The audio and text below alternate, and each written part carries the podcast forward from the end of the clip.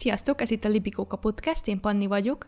Én pedig Eszter. És a mai epizódban arról fogunk beszélgetni, hogy milyen elvárásokkal indulunk neki az életnek, honnan jönnek ezek az elvárások, és tartozik-e nekünk a világ valamivel. Tartsatok velünk!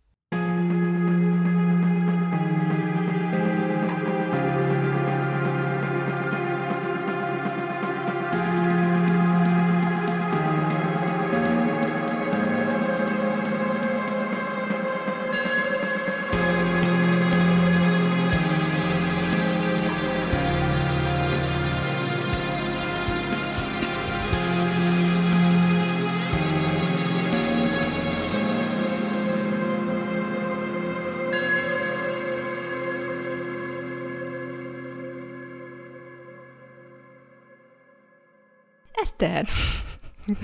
Igen, Panni. Te, ha már, ha már így, így vezettük fel, hogy milyen elvárásokkal indulunk neki az életnek, amikor az első munkahelyedet kerested, itt most lehet ez diák munka is, akkor milyen elképzeléseid voltak a kenyérkeresetről?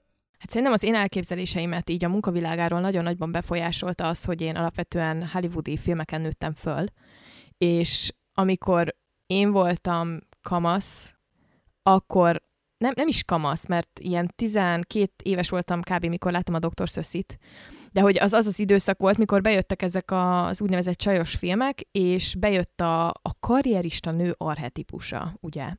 És nekem egyébként az az élet nagyon tetszett, tehát szerintem amúgy a Sex és New York is nagyon sok nőt azért húzott be, mert hogy mennyire jó életstílus tudott kialakítani Carrie abból, hogy ilyen félsoros szösszeneteket írogatott hülyeségekről, amit most már így felnőttként látunk, de hogy nekem nagyon az volt a, tehát hogy nekem egy ilyen idealizált kép volt azzal kapcsolatban a fejemben, hogy mit és hogyan lehet megteremteni, és ez az idealizáltság, ez elsősorban, tehát hogy az, hogy ebből nekem egy nagy pofára esésem volt, az azért is van, mert hát nem New Yorkban élek, hanem Magyarországon is, Magyarországon ugye eléggé mások a viszonyok.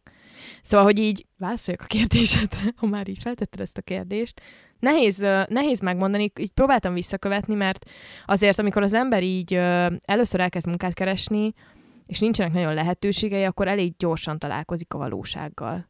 Hogy azért az nem úgy fog kinézni, hogy veszek Budapest belvárosába egy lakást, 23 éves koromra már én vagyok a top újságíró az nem tudom, valamelyik női magazinnál, és akkor élem a csodálatos kis életemet, hanem, hanem hát a valóság ugye ez valami teljesen más. Mert neked milyen elvárásaid voltak?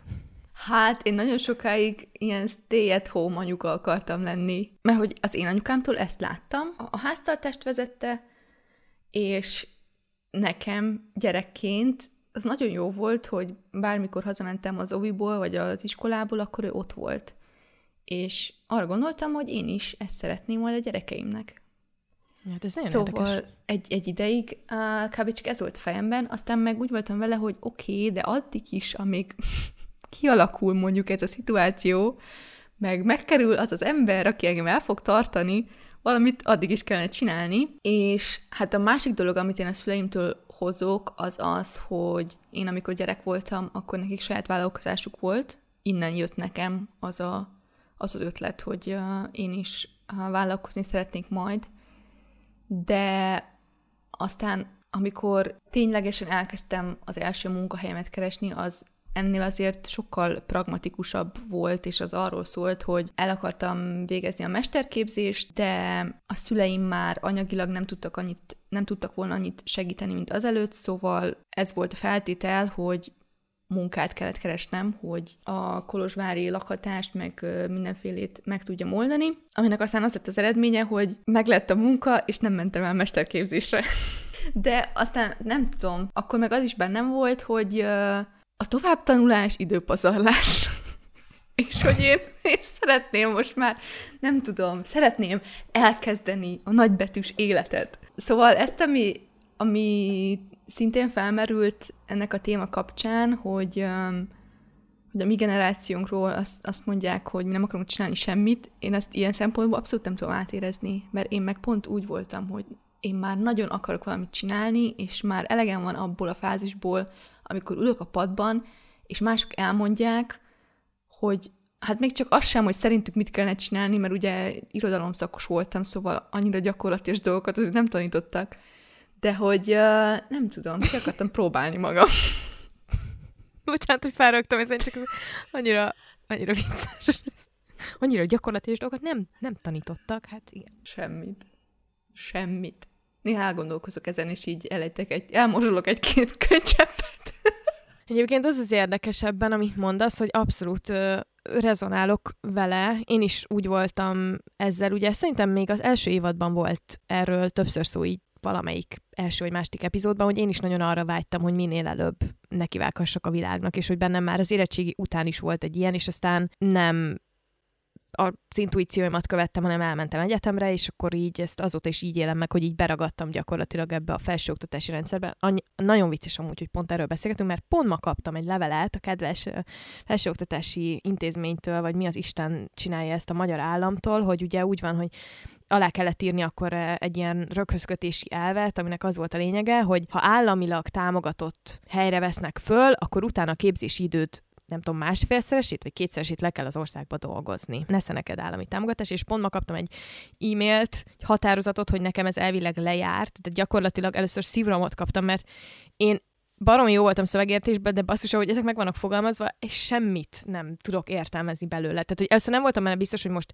még van hátra valamennyi, vagy már lejárt valamennyi. Úgyhogy, ja, aztán öt évig sínlődtem ebbe a fosba, közben dolgoztam, és, és az a szomorú benne, hogy én is amúgy egy elméleti szakra jártam filmelméletre, és én nagyon-nagyon élveztem a, az elméleti részét ennek, tehát a kutatás részt, meg ilyesmi, és tök büszke vagyok a szakdolgozatomra, és azt érzem, hogyha egyébként ennek lenne olyan keretrendszere ebben az országban, hogy ahogyan ez mondjuk külföldön működik bizonyos elméleti irányzatokon, hogy kapsz olyan ösztöndíjat, amivel el tudsz élni, és tudsz kutatási összeget szállni valamilyen elméleti dolognak a, a, a vizsgálatára, akkor én tök szívesen mentem volna ilyen irányba. De hát Magyarországon nincs szükség értelmiségekre, úgyhogy helyette inkább elmentem videóvágónak gyakorlatilag. Na mindegy, szóval, hogy egy abszolút, abszolút átértem, átérzem ezt, és rácsatlakozva arra, amit mondtál, hogy igen, van velünk kapcsolatban egy ilyen sztereotípia, ugye, hogy senki nem akar ma már dolgozni, meg mi mindent úgy akarunk, hogy így a, az ölünkbe hújjon, ezt azért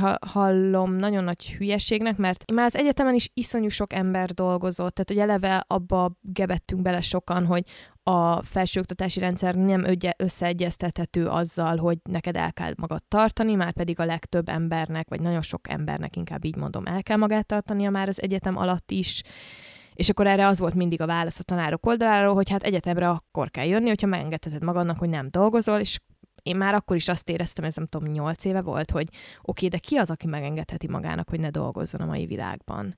Hát meg milyen elitista Hát jó, az egy másik kérdés.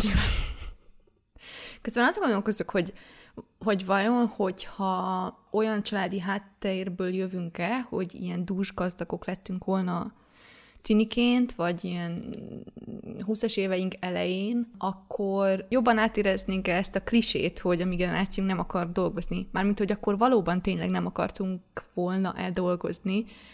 Bár én nem hiszem, mert szerintem, tehát, hogy még akkor is, hogyha a szüleid gazdagok, akkor is mindenkiben benne van a bizonyítási vágy, nem? Vagy lehet, hogy akkor még inkább benned van az, hogy valamit csinálj magadnak. Én két oldalról közelíteném ezt meg. Abban látok igazságot, hogy amikor valaki nagyon kényelmes közegből jön, és sok mindent alá tolnak mondjuk, akkor sokkal könnyebb így eltengeni-lengeni a világban. Tehát, hogy azt a részét látom ennek a problémának, hogyha valaki semmit nem próbál ki, és semmiben nem próbálja ki magát, akkor nagyon nehezen fogja megtalálni azt a dolgot, amit élvezettel csinál, és amiben szívesen elhelyezkedne. És azért a világunk nagy rész, vagy hát nem tudom, amikor én felnőttem, akkor még az volt, a mondás, hogy olyan szakmát kell választani, ami el fog tartani. Nem az számít, hogy mi az, amit szeretnél csinálni, hanem az, amiből majd megélsz, amit végtelen ironikusnak tartok, mert azok a szakmák, amik akkor nyomatva voltak, hogy mennyire jó lesz, és hogy még véletlenül sem menj szakmunkásnak, meg még véletlenül sem tanulj szakmát, most meg pont az van, hogy azokból van túl sok és az tud baromi jól megélni, aki szakmát tanult annó, és akit kinevettek a gimiben. Szóval, hogy egyrészt látom ezt az oldalt, másrészt meg látom azt az oldalt, hogy most nyilván azzal nem tudok azonosulni, hogy milyen az, amikor dúsgazdag valaki, és, és nem kell azon gondolkodni, hogy akkor akkor most mi legyen vele, csak azon kellene gondolkodni elvileg, hogy mit akar az életével kezdeni, de szerintem alapvetően mindenkinek van valami az életében, amit szívesen csinálna. A kérdés az, hogy a rendszer, amiben élünk, meg az iskolarendszer, kezdve azzal, meg a szüleink, ők mennyire hagyják nekünk ezt, hogy ez kibontakozzon. és hogy aztán a világ mennyire engedi nekünk, hogy abból éljünk mondjuk, amit szeretünk, és akkor utána ugye vissza tudunk kapcsolódni ennek a podcastnak a témájához is, hogy mármint, hogy így általánosságban is, hogy jó-e az, hogyha abból élünk, amit szeretünk. Nem tudom, hogy erre gondoltál-e, de nekem ez jutott eszembe erről. Két dolog jutott közben eszemben, ahogy ezeket mondtad. Az egyiket már elfelejtettem. Hát annyit beszélek ma, hogy nem csinálom. Várja, várja, mindjárt. Az egyik az, amire aztán te is kitértél, hogy ja, egyébként, hogyha meg lenne mindenkinek legalább egy létminimum teremtve, vagy ez egy adott dolog lenne, akkor mindenkinek sokkal több lehetősége lenne arra, hogy kitalálja, hogy mi az, amit valóban szeretne csinálni, és nem, nem a létfenntartás lenne a kérdés, hanem az, hogy mi az, amiben jól érzed magad, meg mi az, ami feldob, aminek értelmét érzed, stb.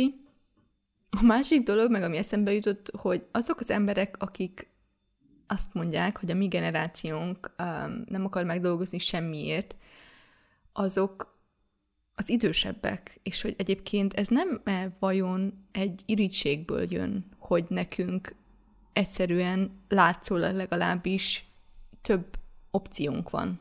Ez egy érdekes kérdés, mert ugye arról már volt, szintén egy csomószor említettük itt, meg érintettük a podcast epizódokban, hogy attól még, hogy több választási lehetőséged van, az nem minden esetben egy előny mert hogy borzasztóan bele lehet zavarodni abba, hogy akkor most, ha bármi lehetsz, akkor, akkor mi, mi akarok lenni, fogalmam sincs. Ráadásul nem is igaz, hogy bármi lehetsz, csak ezt mondják neked. Én egy kicsit más oldalról közelíteném ezt meg, mert most simán benne lehet az irítség, és én is sokszor szoktam azt érezni, hogy ez a neked miért legyen jobb, hogyha nekem szar volt. Most ez lehet, hogy egy ilyen nagyon elvont példa, de most pont megy egy ilyen vita, egy ilyen aktuál politikai kérdés Amerikában, hogy vannak ezek a student loanok, ugye a diákhitelek, amik egy hihetetlenül elburjázott és nagyon komoly problémakört jelentenek Amerikában, és hogy nagyon sokan kampányolnak azért, hogy ezeket elengedjék, mert hogy megfizethetetlen. És akkor erre nagyon sokan jönnek, akik már kifizették a sajátjukat, hogy de akkor ők is visszakapják azt a pénzt, és hogy ez az, amit ugye, ami nagyon nehéz egy társadalomban, hogyha így kollektíven nézzük, hogy nem minden döntés szól mindenkinek. Tehát ez most kb. olyan, mint hogyha most a, az idősebb nők, akik még éltek abban az időszakban, amikor nem volt nekik bankkártyájuk, vagy nem volt bankszámlájuk, ők úgy döntenének, hogy akkor ö, csináljuk vissza az egészet, mert nehogy már nekünk lehessen. Mert hogy ez milyen dolog. Tehát, hogy kicsit ezt érzem ezen. De a másik része, ami szerintem érdekesebb lehet, az az, hogy mi úgy nőttünk föl, hogy néztük, hogy a szüleink, meg a nagyszüleink dolgoznak, és nem tudom, hogy te hogy vagy vele, most nem csak így a családommal kapcsolatban, hanem így általánosságban a felnőttekkel kapcsolatban is a benyomásom nem az volt, hogy ők szeretik azt, amit csinálnak, vagy hogy élvezik azt, hogy munkába járnak. És sőt, a mai napig nem ez az általános benyomásom. És most nem arra gondolok, amikor valaki elfárad a munkájába, és van egy rosszabb időszaka, hanem arról a, a nagyon erőteljes, egész életet átható apátiáról és utálatról, amit emberek a saját életükkel kapcsolatban, és ezen is a munkájukkal kapcsolatban éreznek. És ezért, ezzel kapcsolatban érzem én azt, hogy én vagyok-e a elkényeztetett jogosultság tudatta, vagy feljogosítottság érzéssel élő ember, hogyha nem arra vágyom, hogy ilyen életem legyen. Ahol 45 évesen már mindenféle krónikus betegséggel szenvedek, és utálom, amit csinálok, és annyira nem utálom azért, hogy kilépjek, de igazából meg félek attól, hogyha kilépnék, akkor mi történne. Szóval, hogy ez egy ilyen nagyon érdekes dolog nekem, hogy mit, mi olyat láttunk mi magunk körül, amire azt mondanánk, hogy fú, na, ehhez nagyon nagy kedvem van. Hát nekem az anyaság volt ilyen. Mm, Ami... Tényleg ne vagyunk. Ami, amiről így a 30 évesen azért már sokkal árnyaltabb képen van, meg néha eszembe jut, hogy lehet, hogy jobb lett volna akkor szülni, amikor még nem volt ez az árnyalt, árnyalt kép. Nem, ezt nem gondolom komolyan. A, a, az információ jó. Ami a munkát illeti, ja, hát egyébként nálunk, vagy erről már azért beszéltünk, hogy nálunk például ez ment, hogy hogy bármi lehetsz, ami szeretnél, meg elméletben legalábbis így, így bátorítva voltunk. Szóval ezek után nem is értem, hogy miért kellene, vagy miért akarnánk beérni egy olyan munkával, vagy munkahelyel, ahol szenvedünk. Mondjuk ezt úgy, hogy indítottunk egy podcastot, ami arról szól, hogy mind, mindketten úgy érezzük, hogy nagyon nehezen tudunk kikeveredni ebből a, ebből a szenvedésből így a munkánkkal kapcsolatban, keressük ennek a módjait, de egyébként igen, értem, csak muszáj volt így az iróniát. Én itt a szenvedés alatt nem, nem azt értem, amiben mi vagyunk. Mármint, hogy szerintem a szenvedésnek is több formája van. Tehát, hogy nekünk alapvetően az a problémánk, hogy szeret, tehát, hogy vannak dolgok, amiket szeretünk csinálni, és azok nem mindig összeegyeztethetőek azzal, hogy mivel lehet pénzt keresni. Tehát, hogy inkább az, hogy a, ugye ez a, az untig hangoztatott munka-magánélet egyensúly, meg az, hogy mivel töltjük el az időnket, meg hogyan váltjuk az időnket pénzre. Tehát minket inkább ezek a kérdések foglalkoztatnak szerintem, míg az előző generációk szerintem, bár nyilván nem éltem meg ezt, a szenvedést inkább abban tapasztalták, hogy ez van, ezt kell szeretni. Tehát, hogy most akkor legyen, legyen szó arról, hogy nem tudom, a nagyszüleim állatokat tartottak, meg földet művöltek, stb., mert nem volt más választásuk, meg hogy mondjuk most a, az én szüleim pont vállalkozók voltak, de hogy az ő generációkban is nagyon sokan gyakorlatilag a teljes felnőtt életüket egy munkahelyen töltötték el, ami manapság már elképzelhetetlen. De várjál, mert szerintem ez így a mi generációnknál elképzelhetetlen, mert egyébként a, az 30 alattiak ilyen notórius munkahelyváltók sok szempontból. Tehát, hogy az van, hogy három-négy év után nagyon sokan munkahelyet váltanak, általában azért nem tudnak előrelépni, de a, a mi szüleink generációjára a mai napig jellemző, hogy azon a munkahelyen dolgoznak még mindig, amiben annó elkezdtek dolgozni, nem tudom, 20 évesen, 30 évesen. De szerintem nem csak, nem csak amiatt van, hogy az emberek munkát váltanak, hanem minden fel van gyorsulva, és alapból nagyon sok cég csődbe megy így, nem tudom, egyik évről a másikra, és akkor rá vagy kényszerülve, hogy más munkát keres, vagy, vagy megjelent egy csomó olyan szakma, ami ezelőtt húsz évvel nem volt. Szóval ezzel nyilván jönnek más opciók is, igen, most ezt nyilván így ö, egyértelművé kell tenni, hogy mi alapvetően most a, nem tudom, így a fehér galléros rétegről beszélünk, amikor munkahelyről beszélünk, és akkor ez szerintem megint egy ilyen témába vágó dolog, hogy ahogy így hallgattalak, az jutott eszembe, hogy ezek ilyen tipikus ö, jó dolgodban nem tudod, hogy mit csináljál problémák. Legalábbis így szokták ugye ezeket illetni, és ez szintén amúgy a, az idősebb generációtól szokott érkezni, hogy ez a persze a mi időnkben, ugye, amikor örültünk a penészes kenyérvégnek, te meg nem tudod, mit kezdjél a chai lattéddal, miközben depressziósan ülsz otthon, és amúgy is minek a pszichológus, tehát hogy ezeket hiszen mindenki ismeri, mindenki találkozott már vele, ha máshogy nem a komment szekciókban, de hogy én azt érzem, hogy ebben megint nagyon nehéz megtalálni az arany középutat, hogy a privilégium az sok esetben nem jelenti azt, hogy neked a problémáid nem létezőek, hanem az, amiről mi is beszélünk például, hogy oké, okay, akkor ha megugrod azt a szintet, hogy tudsz megélhetést teremteni abból, amit szeretsz, akkor az újabb problémaköröket fog előhozni, amiket meg kell oldani, amivel mondjuk előtte nem találkoztál még, hiszen nem voltál ott. Tehát, hogy amikor a napi megélhetésed a kérdés, mint mondjuk, nem tudom, nekem a diákmunkás időszakban volt, akkor ott nem azon problémáztam, hogy most akkor szeretem ezt a munkahelyet, vagy nem, hanem hogy meddig bírom ki, hogy legyen annyi pénzem, hogy tudni keresek egy másikat. Most viszont már nem ez a kérdés, hanem mondjuk, hogy hogyan tudom a vállalkozásomat egy olyan irányba tolni, hogy ne kelljen napi 8-9 órát dolgozni hétköznap, hanem tudja kevesebbet is. És milyen megoldások vannak erre? Hát igen, meg másrészt azért az, hogy nem kell penészes kenyeret ennünk, azt nem, annak nem kellene privilégiumnak lennie, vagy nem tudom, tehát hogy, hogy azért vannak olyan alapvető dolgok, amit tisztában vagyok vele, hogy nem adottak mindenkinek, de hogy azért eljuthatnánk kollektíven, mint emberiség egy olyan szintre, hogy legalább elismerjük, hogy vannak dolgok, amiknek adottnak kellene lennie mindenki számára. És akkor már nem beszélünk.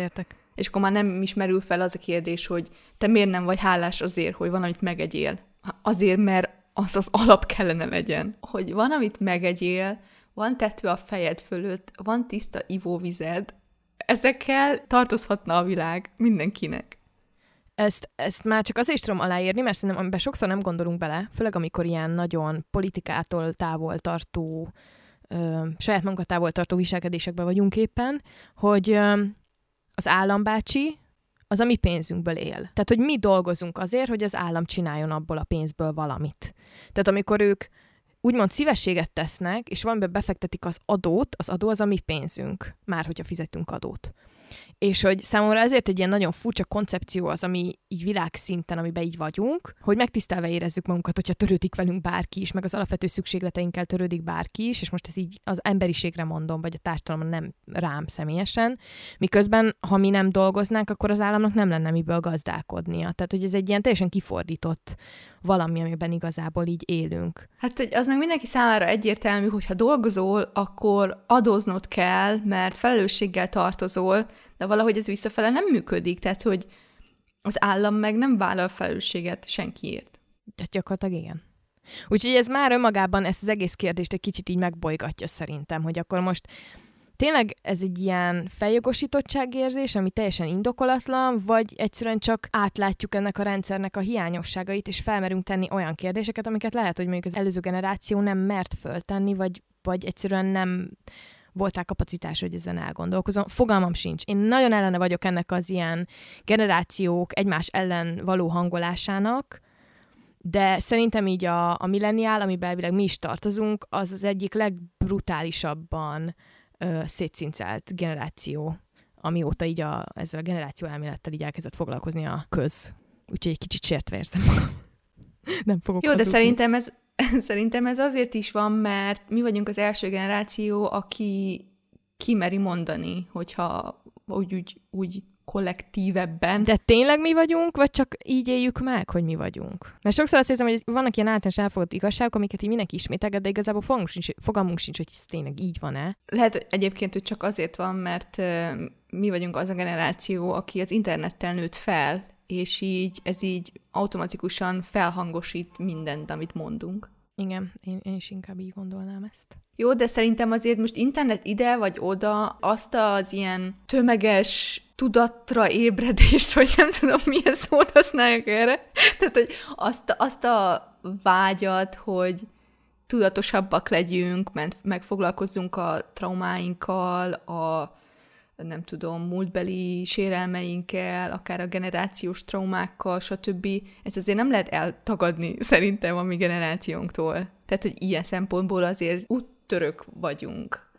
Szerintem. Hát igen, ez azért is van, mert ugye a pszichológia, mint olyan is egy egészen friss tudományágnak számít. Csak egy kicsit azt szeretem ezzel a témával kapcsolatban, hogy alapvetően azok, akik ezt mondják másokra, hogy ez a kvázi te túl sokat akarsz, hogy ez egy ilyen kibékíthetetlen dolog, hogy aki ezt a mondatot mondja valamilyen oknál fogva, őt nagyon nehéz ezt meggyőzni ennek az ellenkezőjéről, hogy, hogy ez miért nem helytálló, ez a gondolkodásmód.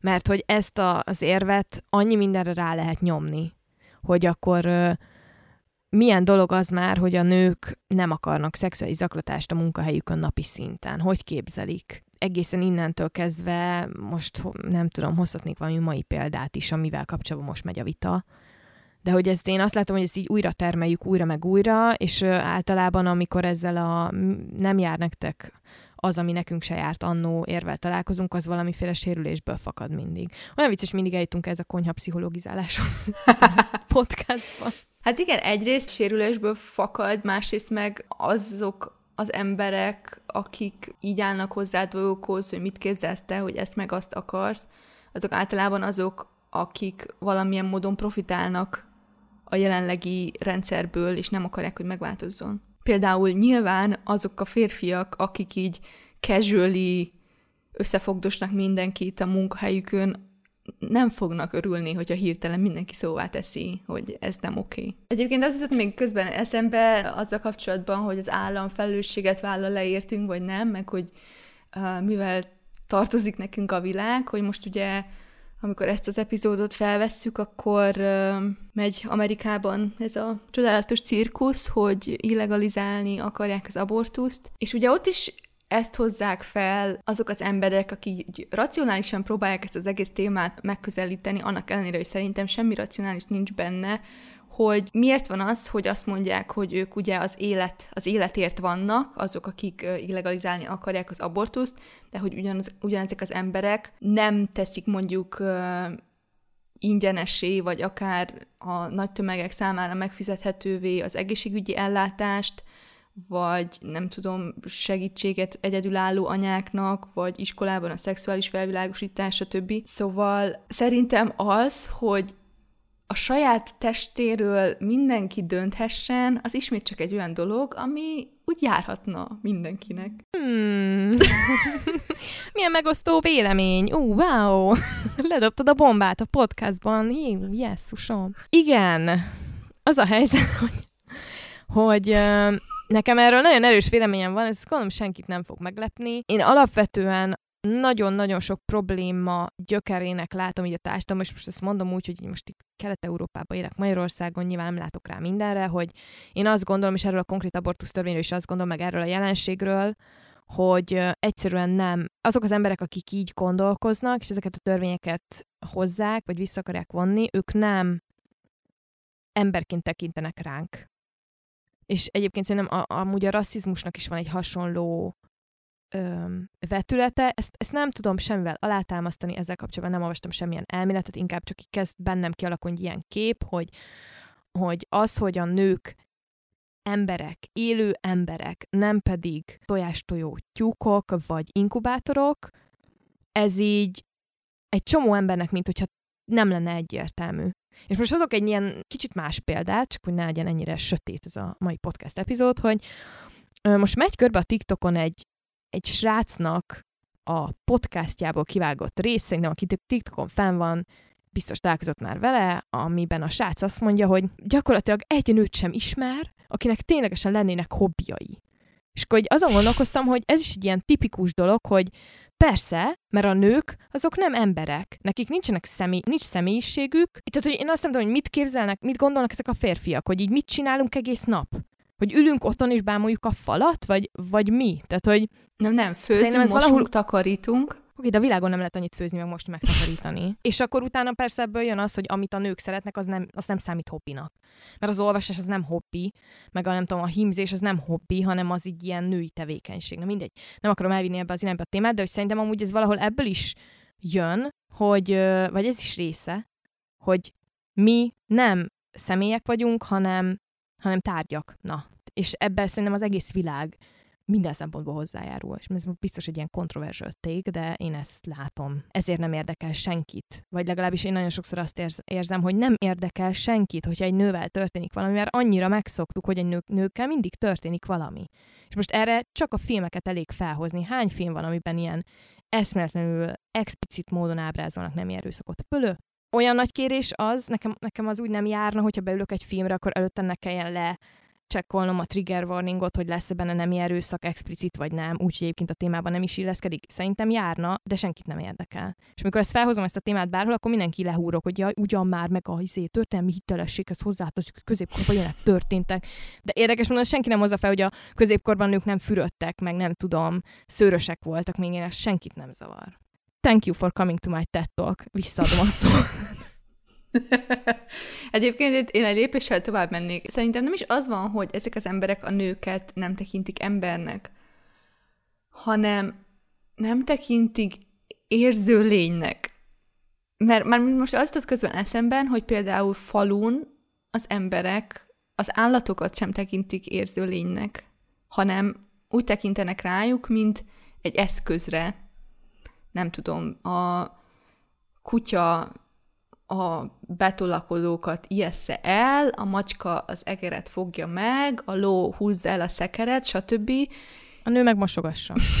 és, meg szüljön gyereke. És ebből a logikából következik az, hogy mivel ezek az élőlények nem érző lények, hanem eszközök, lehet őket verni, lehet velük kiabálni, követelni dolgokat, és legyenek hálásak, hogy adunk nekik enni. Kemény. Úgy érzem, hogy ez egy ilyen nagyon életről lehozós epizód lesz. Azt jött meg közben eszemben, hogy most a, a Sally Rooney új könyvét olvasom, és akkor abban beszélnek a szereplőket adott ponton, tehát nagyon sokat beszélnek egyébként arról, hogy a mai világban miért érdemes élni, amikor egyébként minden szar. És akkor nem tudom, hogy egy adott ponton azt mondja az egyik szereplő, hogy nem fura-e az, hogy még akkor is, amikor annyiféle rossz dolog történik a világban, mindenki el van a saját kis személyes drámáival, meg azzal, hogy nem tudom, össze fog-e jönni valakivel, vagy nem, meg hogy a legjobb barátja haragszik rá, vagy nem, stb. Amire azt mondja a másik szereplő, hogy oké, okay, de nem mindig azt mondják, hogy a halálos ágyodon majd nem tudom, tehát ezekre a dolgokra fogsz emlékezni, meg hogy az lesz a fontos, hogy ki van körülötted, és hogy szerintem még a mai borzasztó világban is ez az, ami az embereket e- élteti, tehát a szeretet, stb., meg az emberi kapcsolatok, és akkor így azon rögtem magammal, hogy én, aki ugye általában én vagyok ebben a podcastben az örök optimista, és Ez én szoktam, én szoktam jönni ezekkel, hogy a szeretet, a szeretet mindent meg fog oldani, és akkor olvastam ezt, és azon gondolkoztam, hogy nem basz ki, mert az emberek kibaszott önzőek. Hát egyrészt, másrészt meg a társadalom az az egyénekből áll össze. Tehát az, ami a te kis mikrokörnyezetedben van, az, hogy mondjuk a te milyen családi közegben nősz fel, és utána ezzel mit kezdesz, az hatással lesz arra, hogy a te gyerekeid hogyan nőnek föl, és milyen érzelmi csomaggal indulnak neki, és hogyha ezt így megszorozzuk, az egész társadalom emberekből áll.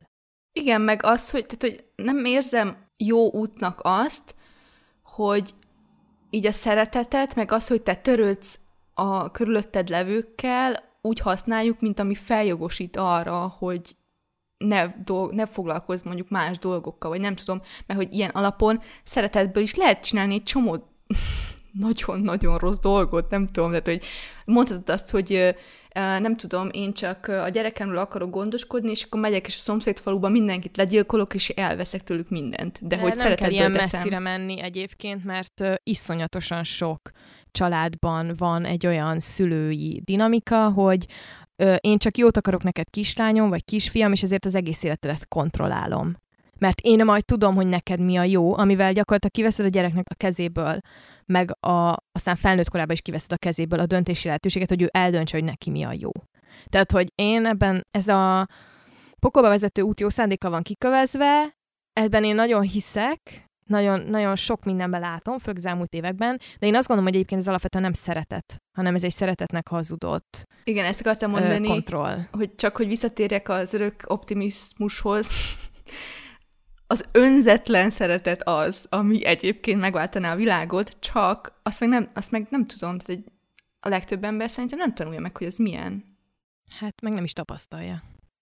Feltétel nélküli szeretetet ez, hogy a szeretet mindent megold, ez szerintem alapvetően egy ilyen, egy ilyen amerikai találmány abból a szempontból, és most neved magadra, tehát nem, nem ellenem, hanem csak így általánosakban látom ezt nagyon, hogy tudod, ez olyan, mint amikor azt mondják, vagy azt mutatják filmekben, hogy uh, amikor összejössz a nagy ővel, akkor az az életed összes problémáit megoldja, és ez nekem egy ilyen kedvenc párkapcsolati tévhitem, így mint 11 éve párkapcsolatban élő ember, hogy a legtöbb párkapcsolat szerintem azon csúszik félre, hogy egy embertől elvárunk mindent, és az a minden az onnan kezdődik, hogy amit gyerekkorunkban nem kaptunk meg, azt ő azonnal teljesítse be. Tehát mindent, mindent is akarunk, és ez egészen nem lehetséges. És ez most nem ez az ilyen szokásos ö, hetero szenvedés, hogy ja, most akkor ő a másik felem, vagy nem, hanem hogy szerintem ez, ez, ez már így alapjaiban megágyaz a kudarcnak. Mert nem az lenne a feladatunk, hogy a másik felünket találjuk meg, hanem hogy a saját traumáinkkal, meg megéléseinkkel foglalkozunk, de hát ez ugye önmagában egy luxus sajnos.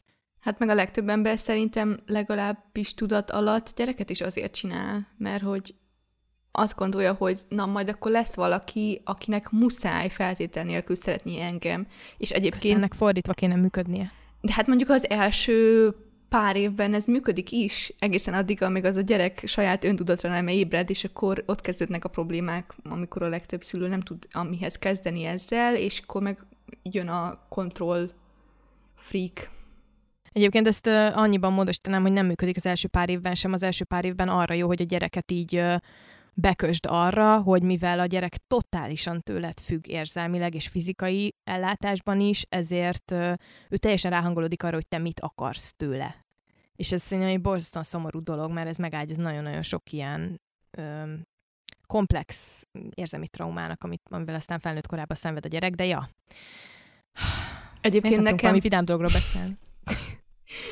Egyébként nekem az ilyen óriási felismerés volt, de közben egy ilyen hát így nem tudom, önmagában is nagy trauma, amikor először kezdtem arról olvasni, hogy nagyon sok félelem visszavezethető arra, hogy te gyerekként egyébként igen, teljesen kiszolgáltatott vagy a szüleidnek, és hogyha mondjuk ők egy nap úgy döntenek, hogy kitesznek az utcára, akkor te gyakorlatilag éhen halsz.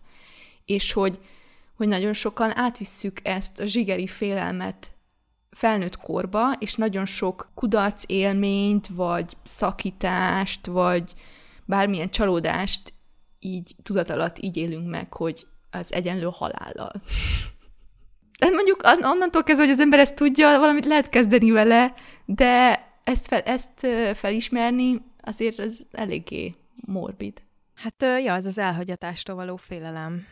Igen. Hát ezek az, mondom, ezek az ilyen komplex fejlődési traumák, van egy csomó könyv, amit ezzel kapcsolatban el lehet olvasni, meg el lehet menni terápiába, és akkor az ember úgy nagyon durva dolgokra rájön, de most hogy jutottunk ide? Ez gondolkodom. Ja igen, hogy a szeretet megold mindent. Meg onnan, hogy a feltétel nélküli szeretet járna mindenkinek egyébként.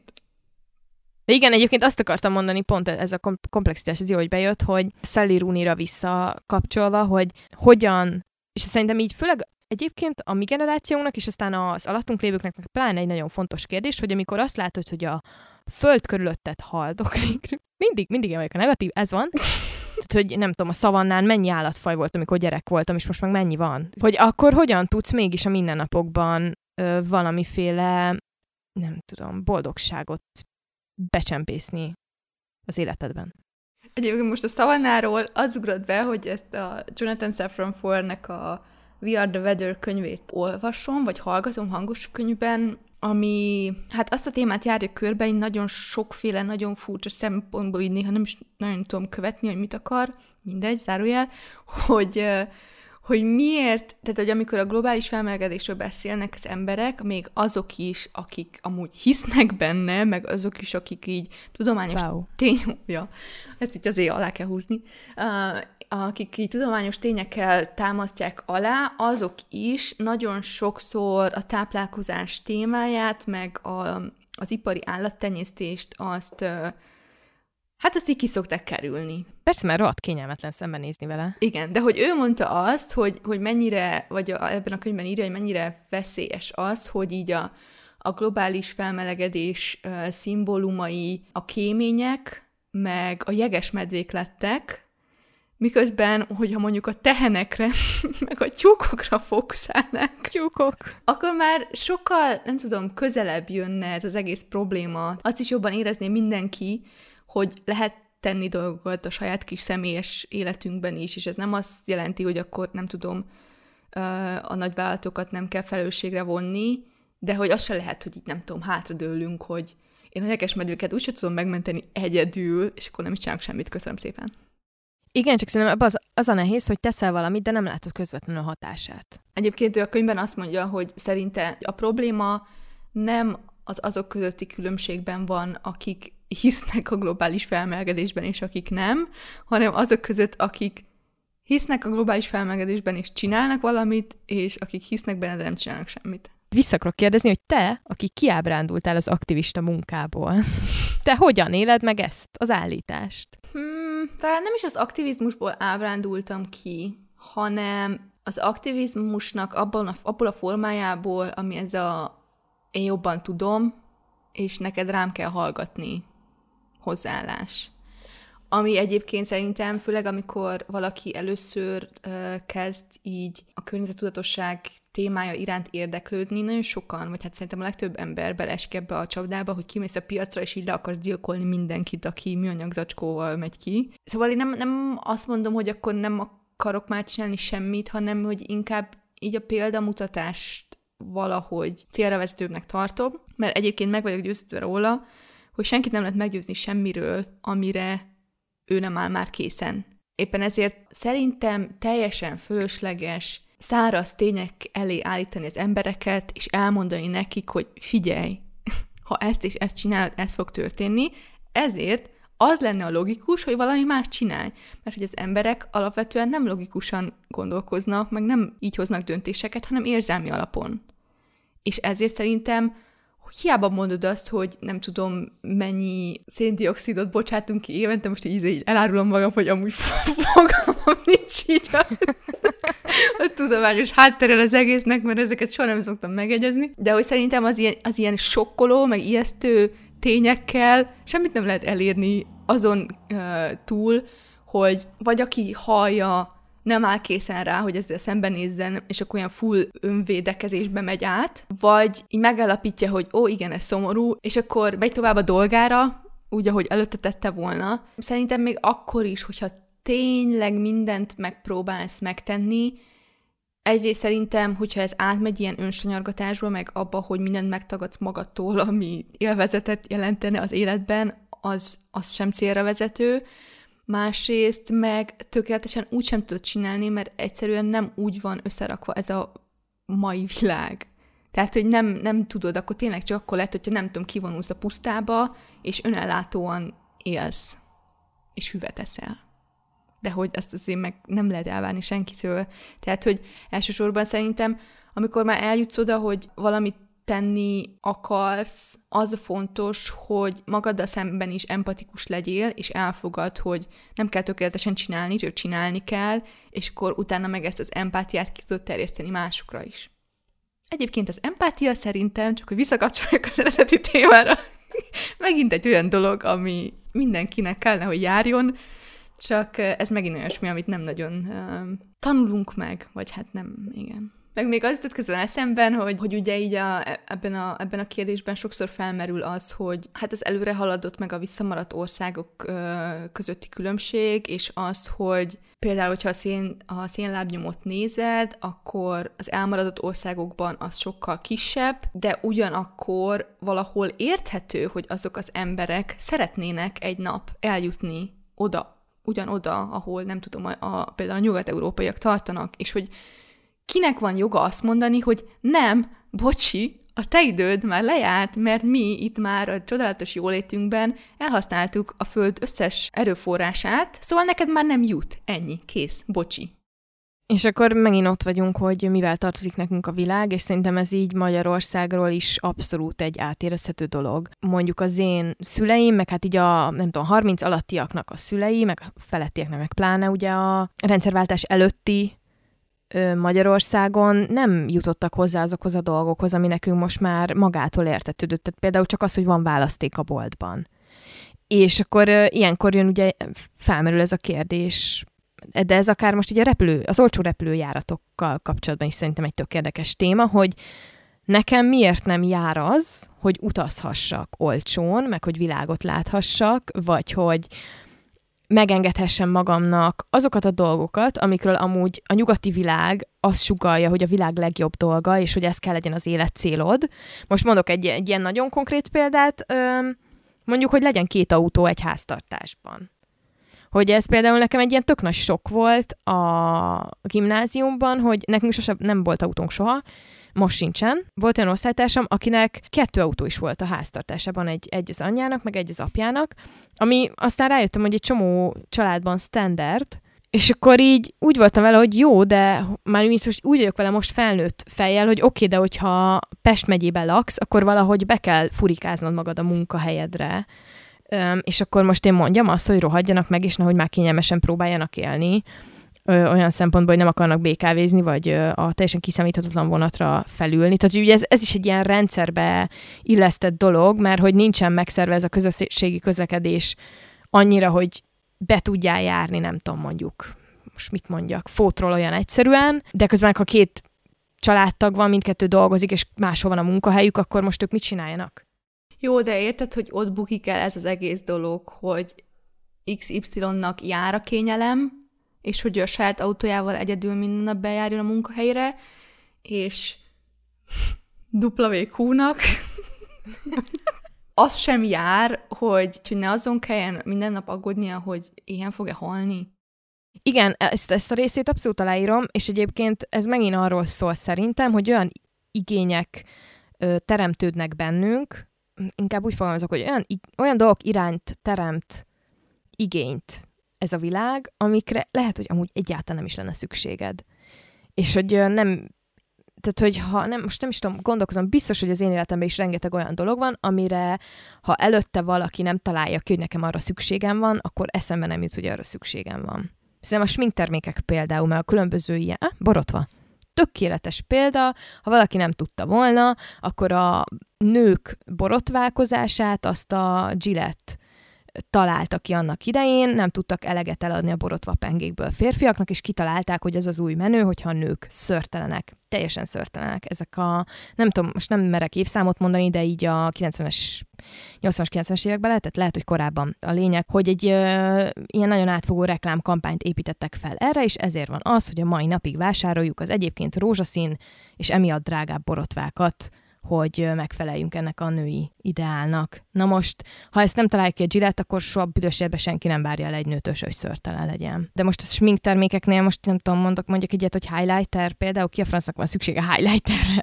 A 2010-es évek mindenki úgy szaladgált, hogy a highlighter szét volt kenve az egész fején, és csillogott, mint az állat. Tök szép, meg minden, de hogy így ez konkrétan egy ilyen teljesen alapvető smink eszközként volt beállítva, hogy ha ez nincs, akkor te nem is tudsz sminkelni, és menj a francba. Érted, mire gondolok? És ez most egy ilyen picike dolog, de most például ez a borotva, az, hogy mekkora hatással van az életünkre, ez valami döbbenet. És egyetlen egy cégnek kellett hozzá kitalálnia egyetlen egy hülyeséget. Thank you for coming to my TED Talk. Ezt nem tudtad amúgy? Nem, teljesen le vagyok sokkolva. nem lep meg, nem lep meg. Az egész de... világunk egy hazugság. Azt hittem, hogy ez ilyen common knowledge, hogy ezt mindenki tudja. Lehet, csak én elfogadtuk. nem tudtam.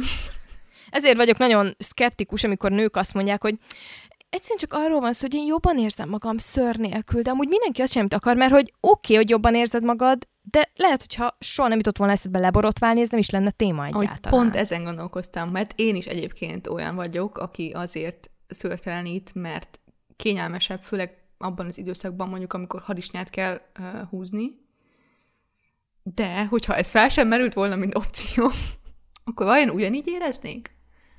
Hmm. De messzire jutottunk. Nekem például szerintem járjon az, hogy a női termékek azok ne legyenek drágábbak, na. Mert hogy a női termékek drágábbak átlagban, mint a férfi termékek, ezt hívják pink taxnek, egy rózsaszín adónak, és ez Magyarországon meg ugye még brutálisan. Na hát most ez, lett, ez, a, ez az epizód egy ilyen rendelés lett a részben arról, hogy mi az, ami már pedig nekem járjon, de nagyon furcsán van a világ felépítve, mindig erre jövünk rá szerintem. Jó, de most, tehát, hogy most őszintén úgy érzed, hogy ezek ilyen megalapozatlan elvárások? Mert hogy ugye ebből indultunk Nem, de senkit ki, nem érdekel.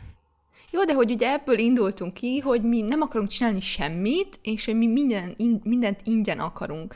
De hogy tehát nem tudom, ez is az, a, nem tudom, egy tweet volt, vagy mi a szősz, hogy amikor én azt mondom, hogy akarok dolgokat, akkor nem uh, arany WC csészére gondolok, hanem elérhető healthcare meg ilyesmi.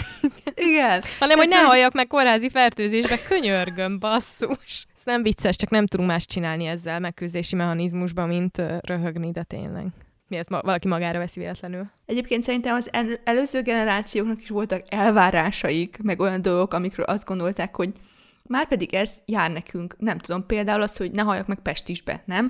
Azt gondolom, hogy így. Hát az, az nem az előző generáció. Tudom. Értem elő... a példát. Tudod, hogy, hogy, mit gondolsz, mikor éltek ők? Hány évesek? Több száz? Nem, azt mondtam, hogy előző generációk. Jó van, na. Csak ez olyan vicces. De tudod, hogy a, hogy képzeled el, hogy a szüleid hogyan nőttek föl lovaskocsival, közlekedtek? Tudom, hogy nálad igen, de na, érted, mire gondolom. Nálunk még most is lovaskocsival közlekednek sokan, Eszter. Miről beszélsz? Igen, tudom, itt élek a nagyvilági budapesti középosztálybeli életembe. Ez olyan, amikor, mielőtt, a, egyébként. mielőtt a, az én férjem, ő úgy költözött Erdélybe, hogy azelőtt soha nem járt Romániában, és akkor így ilyeneket kérdezett tőlem a költözés előtt, hogy van aszfaltút, meg van internet. és akkor Na, és van? Nem, mi mit gondolsz, hogy beszélünk? De erről egyszer láttam, erről szintén láttam egyszer egy tweetet, hogy ahogyan a Nyugat-Európa elképzeli Kelet-Európát, meg ezt a régiót, és akkor igen, ezek az ilyen 1700-as évekbeli képek. De ez ugyanúgy igaz ránk is, ahogyan mi elképzeljük Afrikát például, hogy tudod, a szavannán futkosnak az emberek. Ja, ja, ja. Meg azért, azért hoztam a fel a pestis témának, mert elő, először egyébként a szifilisz jutott eszembe. De aztán... Válogassatok! Hirtelen az jutott még az agyamon, hogy nem, tehát, hogy egyébként a szifilisz azért idő, időben nincs annyira távol. De nem létezik még a szifilisz? Hát jó, de most már kezelik. Igen, Azt értem. Hiszem. Mit tudom én? Hogy az előző generációk is voltak semmit. igényei. Nem akartak meghalni. Pontosan. Tehát, hogy szerintem nem, nem az változik, hogy az embereknek vannak elvárásai, hanem csak az elvárások miensége változik. Szintje. Igen. Tehát, hogy az Igen, változik. Simán lehet, hogy a, az utának lévő generációnak a gyerekei már valami olyan dologgal kapcsolatban fognak elvárásokat megfogalmazni, amit mi ma még el sem tudunk képzelni. Ha bár, hogyha így megy vissza a világ, ugye, és for, forgunk visszafelé itt az eltörölt abortusz törvényel, meg nem tudom még mikkel, akkor, akkor nem biztos, akkor lehet, hogy ugyanazt akarják majd mi, amit nem tudom, amit a 60-as évben akartak a nők. Igen. Visszajön a Pest is. Szinikus, és visszajön a Pest is. Um, de hogy ja, értem, abszolút értem a példát, és egy, egy, egy is értünk szerintem. Na, hát um, szerintem, ami volt ebbe a témában, az talán talán kimerítettük így most erre az epizódra, mit gondolsz? Egyébként, hogyha bennetek is felmerültek hasonlóan elvetemült uh, gondolatok, akkor azt írjátok majd meg nekünk uh, akár e-mailben, vagy akár Instagramon, kommentben, mert egyébként nagyon kíváncsiak vagyunk arra, hogy ti milyen elvárásokkal éltek a világ felé, és hogy mi az, amiről azt gondoljátok, hogy megalapozott, és mi az, ami szerintetek már túl elszállt? Amúgy szerintem most tervezünk ilyet csinálni az Insta oldalon, hogy lesz, lesznek ilyen kérdésmatricák, ahol majd be lehet küldeni ezeket a véleményeket, úgyhogy mindig érdemes minket ott követni, meg így az epizód felkerülése utáni pár napban ezekkel a témákkal fogunk foglalkozni, úgyhogy ha még nem követtek Instagramon, akkor kövessetek, iratkozzatok fel, ajánljatok minket, meg értékeljetek. Egyébként tényleg értékeljetek minket az ilyen podcast hallgatós felületeken, mert tök jó lenne olvasni, hogy mit gondoltok rólunk. nem rólunk, a podcastról. Azt nem mondjátok, hogy mit gondoltok rólunk, azt nem bírjuk el. A következő epizódban az önfejlesztés árnyoldalairól fogunk beszélgetni. Én nagyon megszállott önfejlesztő vagyok, olyan szempontból, hogy rengeteg ilyen típusú könyvet olvasok, úgyhogy ez biztos nagyon izgalmas lesz. Panita, hogy vagy ezzel? Nekem is volt egy időszakom egyébként, főleg egyetemen, meg egyetem után, amikor lehet, hogy ezt a szót használnám, hogy megszállott voltam. Szerintem az többi időben azért ezt így Normalizáltad? Igen, azt mondanám, hogy lehet, hogy így árnyaltabban tudom kezelni, de majd a következő epizódból kiderül. Így van, úgyhogy tartsatok velünk akkor is, két hét múlva jelentkezünk, és köszönjük, hogy meghallgattátok ezt a mai epizódot. Sziasztok! Sziasztok!